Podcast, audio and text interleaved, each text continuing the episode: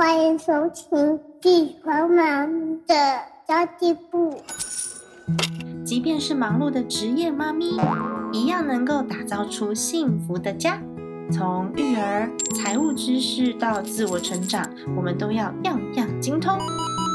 我是精算妈咪 Sandy Two，我会在这里透过自己自身经验的分享，以及访谈各个领域的专家达人，让你跟我一起打造属于我们自己的理想生活。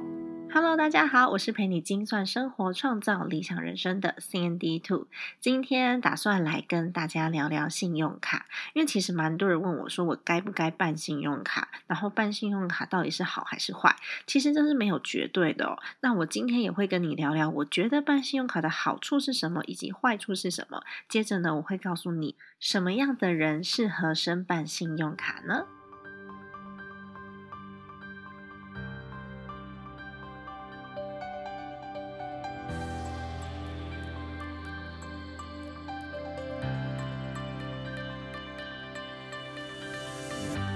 在讲这个主题之前呢，跟大家分享我周末跑去苗栗露营，然后两天一夜还蛮开心的，因为天气很好哦，白天天气真的很好，到了晚上，天呐，我在那个。帐篷里面，然后我们又忘记带暖气，真的冷的要死。还好我先生就冲下山去买了一件大棉被，又冲回来。所以说，我们这次的露营算是没有准备的很周全，因为我们其实不是那种露营老手啦，我们是有。有兴趣露营，但是呢，没有那么多的经验，所以都会东忘记一点，西忘记一点。我觉得理财也是这回事啊。就如果说没有太多经验的话，即便我们想象了一千遍，还是会东忘记一点，西忘记一点，都很需要自己去累积经验哦。然后今天早上啊，我七点就起床了，因为我中午要赶回台北，在星光人寿的人生事务所有一场讲座。这场讲座我接到他们的邀约的时候，我还蛮开心的，因为我觉得，哎，我人生好像又解锁了某件事情。原因是因为我之前从来没有打算要用讲座或是用老师的身份来垫高我自己。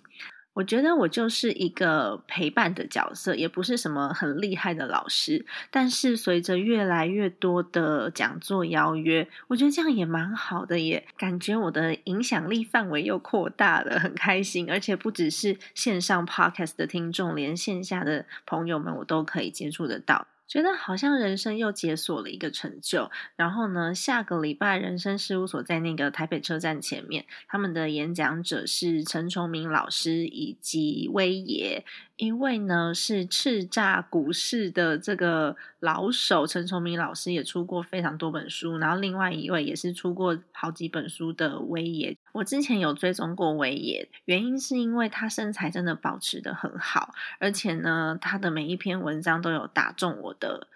内心就是有点点头如捣蒜这样子，原因是因为他也是一个连续创业家，然后也开过餐厅，然后也富过债，也失败过，然后现在呢，他拥有自己的行销公司，而且把自媒体打造的有声有色。我有一阵子忘记去追踪他，可能是演算法的关系吧，就是最近比较看不到了。我决定呢，再去把他按赞按回来。因为 Facebook 的演算法在二零二零年的年底的时候，就所有自媒体人跟所有的行销人都在哀嚎，是因为它的触及率又下降了百分之三十，所以才要常常去按赞那个文章，才有办法再继续看到那个人的文章。好啦，就跟大家分享我周末的一些小小的感想喽。接着我们要进入主题喽。今天要跟大家聊聊的主题是跟信用卡有关的。不知道大家手上都有没有信用卡？我知道有很多人是那种现金主义者，是不用信用卡的。但是呢，Sandy Two 个人是非常喜欢使用信用卡的。原因是因为它可以帮我做非常好的自动化理财的管理哦。因为我其实有在做预算制嘛，所以我的每一张信用卡连接到的账户呢，都是跟我的预算以及专款专户是有相关的。所以我非常的喜欢使用信用卡。原因是我的预算做好之后呢，只要连接到信用卡，然后我每个月的账单不超支，就代表那个项目的预算是没有超支的，对我来说超方便。再来是，我也觉得，嗯，它好像相对的安全一点，因为我们常常身上啊，如果带了很多的现金，然后钱包不见了，它的钱就会通通都不见。但是信用卡呢，它有一个保护的作用，我们可以立刻打电话去停卡，所以我觉得信用卡也是蛮方便的。那再来就是信用卡有的时候呢，我们会拿来刷一些比较临时大笔，然后又必须的费用。那这时候如果说我们账户里面的现金，没有办法一次领这么多的话，或许就可以直接打电话到信用卡中心、到银行去提高额度，然后你还是可以做使用，只是要注意我们之后要有还款的计划。这个比较意外的问题，有可能会发生在旅游的时候，我们就可能会需要一张信用卡。那再来是，就像我最习惯使用的功能，就是追踪我的消费。因为信用卡我设定好专款专用之后呢，账户就不超支了嘛。然后现在有很多的银行，它可以直接帮你分析你的消费数据。哪一些是来自餐厅，哪一些是来自百货公司？那当然，它的数据不是这么的准，但是你还是可以稍微看一下。毕竟它只有帮你分析来源，它不知道你买了什么。但是我们还是有一个 tracking 的功能，就是如果说像我一样，我已经设定好预算了，然后我的呃记账没有记到很细的话，你还是大概可以看得出来。那再来就是你使用信用卡的时候，它也会有一些回馈、一些优惠，然后的确也能做到省小钱的功能哦。现在有一种卡片叫做千账金融卡，千账金融卡呢，其实在十多年前在美国就有了，它叫做 debit card。那信用卡叫做 credit card。从英文上面，你就可以直截了当的知道它们的功能是什么了。credit card 是你自己的信用累积分数，所以它用 credit 这个字。那千账金融卡的确也可以刷，但是你必须要事先账户里面有钱，有多少钱你才能刷多少钱，这是最不同的差别。所以 credit card 就是信用卡，它会有一个信用额度跟信用分数，你是可以刷超过你账户里面存款金额的哟。就有一点跟银行借钱的这种感觉，所以我们在使用 credit card 的时候，它有优点也有缺点，我们得好好的去琢磨。如果使用的好的话，在银行端，我们的信用分数就会增加。信用分数增加，在以后我们买车、买房，甚至说不小心你需要用到信贷的时候，都是有帮助的。不然银行会不知道怎么样去帮你的信用做评分，他也不知道该如何借钱给你才安全，这时候你就会借不到钱了。所以信用卡其实是累积信用的一个很好的工具，但是有一个非常重要的但书，就是你千万不要刷超过 credit limit，也就是他给你的额度的百分之三十以上，三十 OK 啦，不要超过百分之五十。原因是什么呢？原因是因为这些信用卡的额度啊。他都是借给你的，所以他假设你还得出钱，那他为什么要给你比较高的额度呢？那是因为你都有呃准时的还款，他觉得你非常的有信用，他不断的去提高你额度，希望你可以做出过度消费。如果你每个月只还得出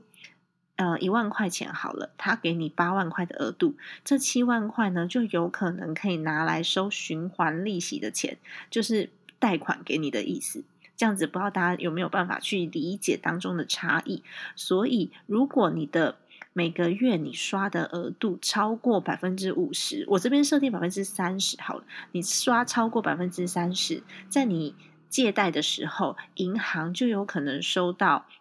曾经使用较高信用额度的使用率这个弹书，也有可能对你的信用评分会不是太好的。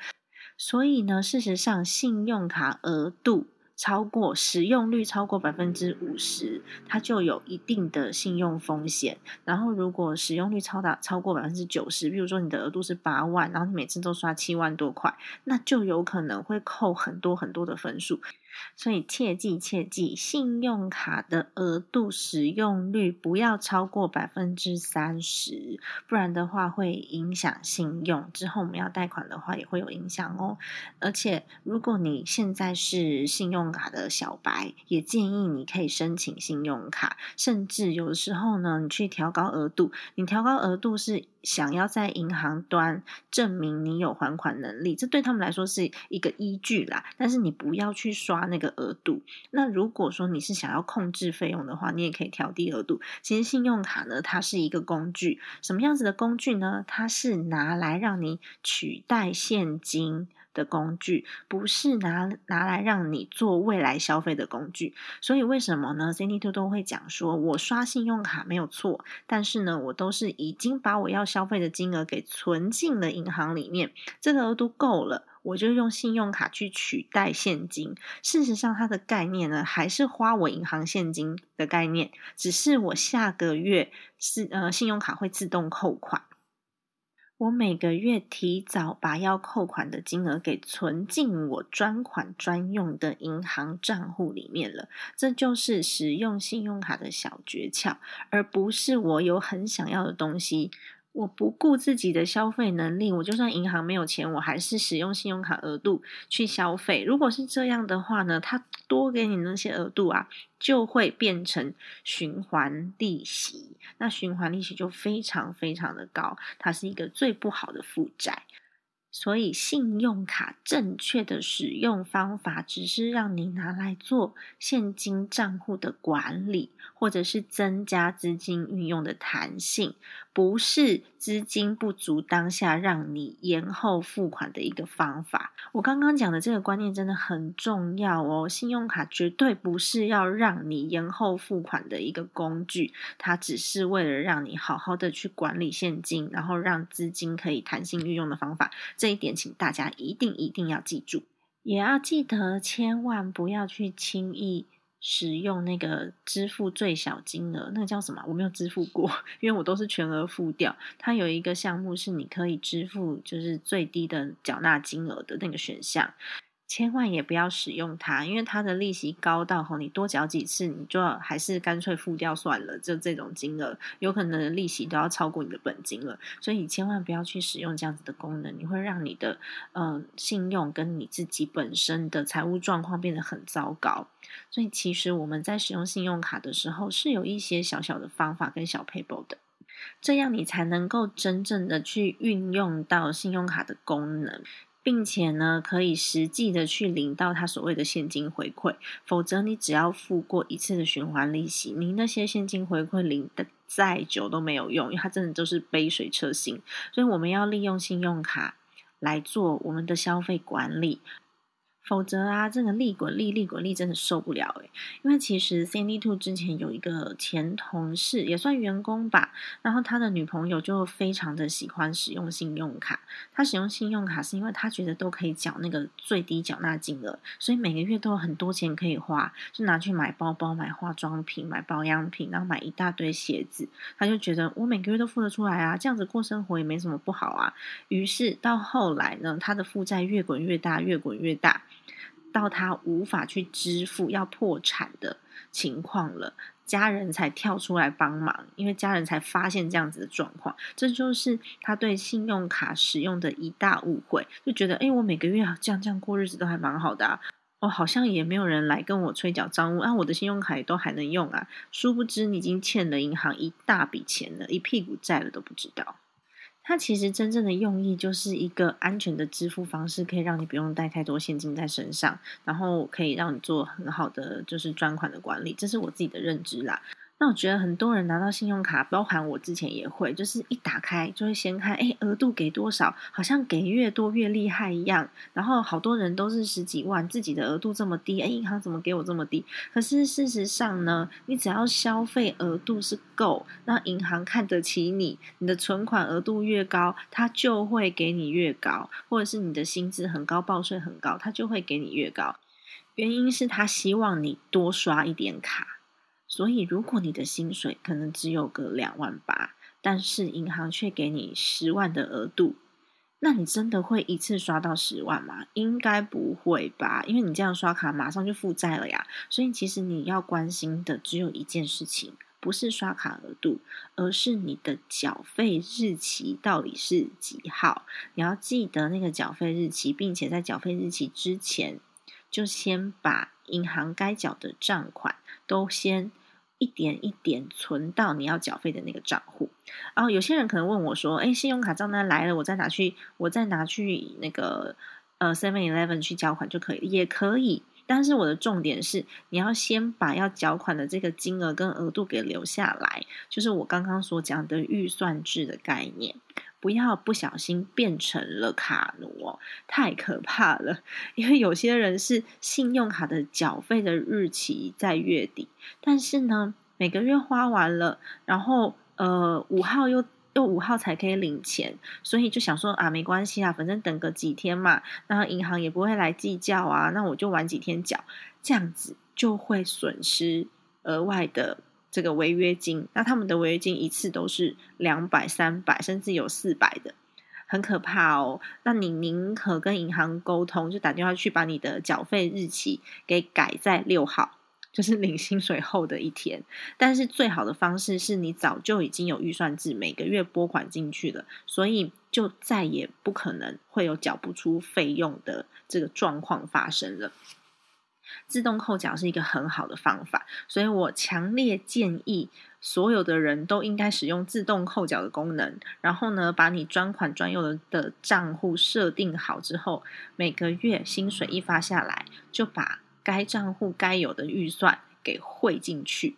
所以所有的东西都是自动化的。你就可以做好一切的管理，不要到最后一天才发现说啊，糟糕，隔天要缴钱啊，我账户里面怎么没有钱，超可怕的。然后一不小心就会违约了，因为银行也没那么好心，他在你过期之前是不会 主动的去通知你太多次的。所以我觉得还是。依照我每次都会给大家的建议，就是按照你的专款专用、你的消费习惯去选择信用卡，而不是为了优惠或是赠品去办太多张卡，因为你会增加你管理卡片的时间。那当然有优惠还是很好啊，我们就是因为被那些信用卡优惠吸引嘛，我也会啊，所以我就是会选择比较还不错的现金回馈的卡片，然后持续使用，它只要有优惠就好了，我不用去因为这半年的优惠又改了我。就是换一张卡片，那你要所有的账户重新再设定一次，是非常麻烦。举例来说，我自己最常消费的地方就是全联，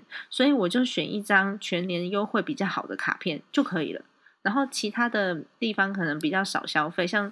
嗯什么星光三月卡这种，我就一定不会办，因为我根本就不在百货公司买东西嘛，所以也不需要为了一次两次的优惠就去办一张什么联名信用卡。所以你就把信用卡当成现金用。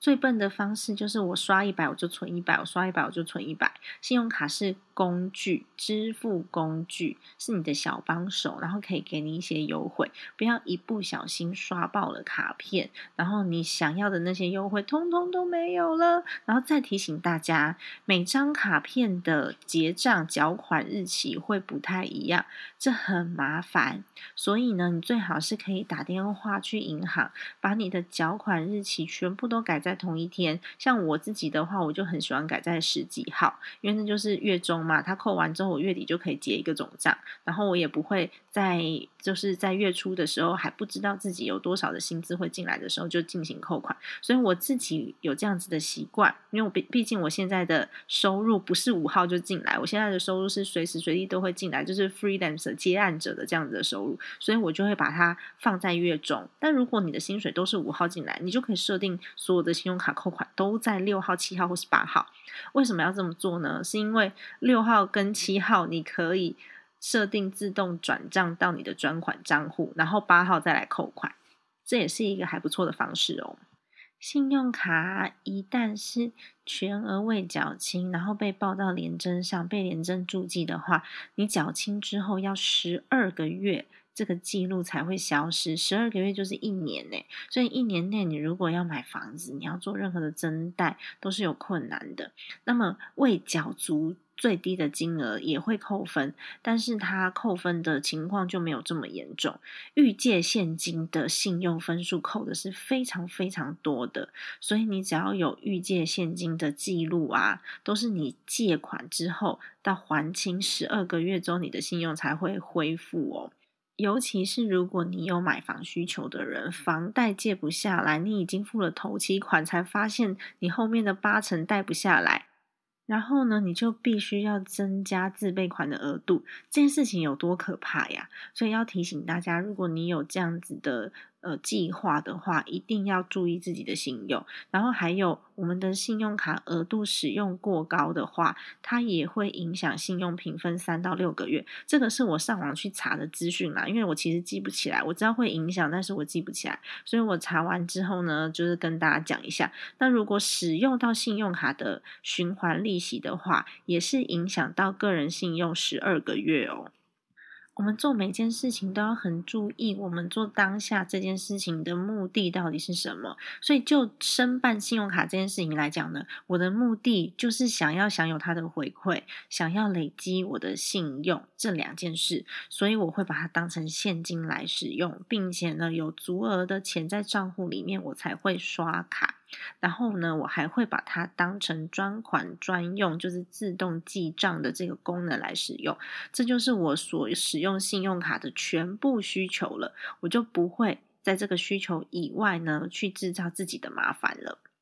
然后另外再补充一点哦，假设你真的都是没有办法一次把信用卡的卡费给还清的话，宁可我们在消费的当下就主动跟银行讲说我们要分期付款，或是你直接使用分期付款的功能。因为分期付款呢，通常啊，商家有的时候都会有那种什么零手续费的分期付款啊，其实那些商家还是要付给银行手续费的，所以呢，银行其实就早就收了。手续费了，所以这笔费用就不会去计入循环利息。但是如果你是在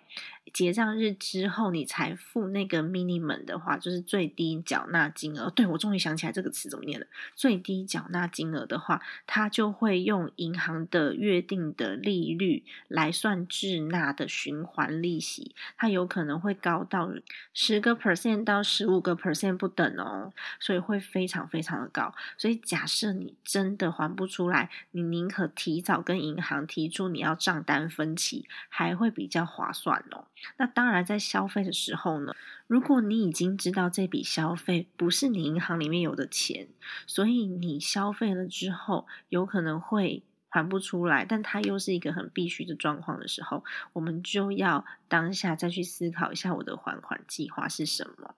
所以。你到底适不适合办信用卡，跟你自己在管理财务上面有没有纪律，非常的有关系。我才会讲说啊，如果你觉得你自己是一个比较难掌控自己的人，那请你使用现金。那如果说你有办法去掌控你自己的话呢，你就可以利用信用卡这样子的工具，去赚到一些现金回馈啊，赚到一些方便，然后赚到一些现金流。所以最重要的还是你知道目的到底是什么，你要运用这个工具。去做到什么事情，而不是呢？有了这个工具之后呢，你就被这个工具牵着跑。所以，CND Two 认为信用卡不是一个不好的东西，是使用的人用什么样子的方式来使用它，这才是重点。所以每个人都可以有自己的信用卡，但是如果你自己的这个。自制力比较不好的话，请你告诉银行，你要把你的额度调到最低，你可以调到剩下两万块也无所谓。虽然额度高，可能对你之后贷款会比较有帮助，但是呢，你至少你有两万块钱的额度，对银行来说你就不是信用小白。然后不要办太多张的信用卡，够用就好了。像 c d Two 就是三张，然后每一张它都有自己的用途，然后我可以做自动化的管理。回到最终的目的是什么？目的就是累积信用，还有享受它的优惠，然后还有另外一点就是可以比较。呃，变动性的去运用自己的资金，就这样而已。那我今天就会一字一句的讲，比较小心，因为我觉得信用卡这件事情的争议真的蛮多的，有很多人在问我说，到底该还是不该？我觉得该不该是你自己要去做判断的。工具就在那边啦，我们要用工具做好事还是做坏事，都取决于我们。就像有超能力的人呐，他可以变成英雄，可是他也可以变成很坏坏蛋，是一样的。那么今天的节目就到此结束啦。如果你觉得今天的内容对你有所帮，助的话，或是你有更多更多想要听的内容，都欢迎你留言告诉我，或者是你可以在我的 Facebook 上面留言告诉我。我比较会去看 Facebook，因为它是我的习惯，每天都会看。Instagram 也是，因为它现在有跟 Facebook 联动，所以你就可以在 Facebook 上上面打上“精算妈咪山迪兔”，或是我的 Instagram Sandy Two Family S A N D Y 二。F A M I L Y 就可以找到我喽。然后也希望你可以对这集节目留下一个五星好评，因为你的五星好评呢，可以让更多的朋友因为节目排行榜被推播的关系，可以更容易的去搜寻到我的节目，也可以帮助到更多人。如果你身边有这样子对信用卡有迷思的小白，或者是你的另外一半对信用卡使用上面的观念有疑虑的，都欢迎你可以转发给他们，因为这的确是可以帮助大家。要厘清一些对信用卡上使用的方法，还有你使用的目标，都可以来做一个重新的的思考上面的整理。家庭理财就是为了让生活无余，分享这一集节目，让更多的朋友可以在空中打造属于自己幸福的家。我们下一集再见喽，拜拜。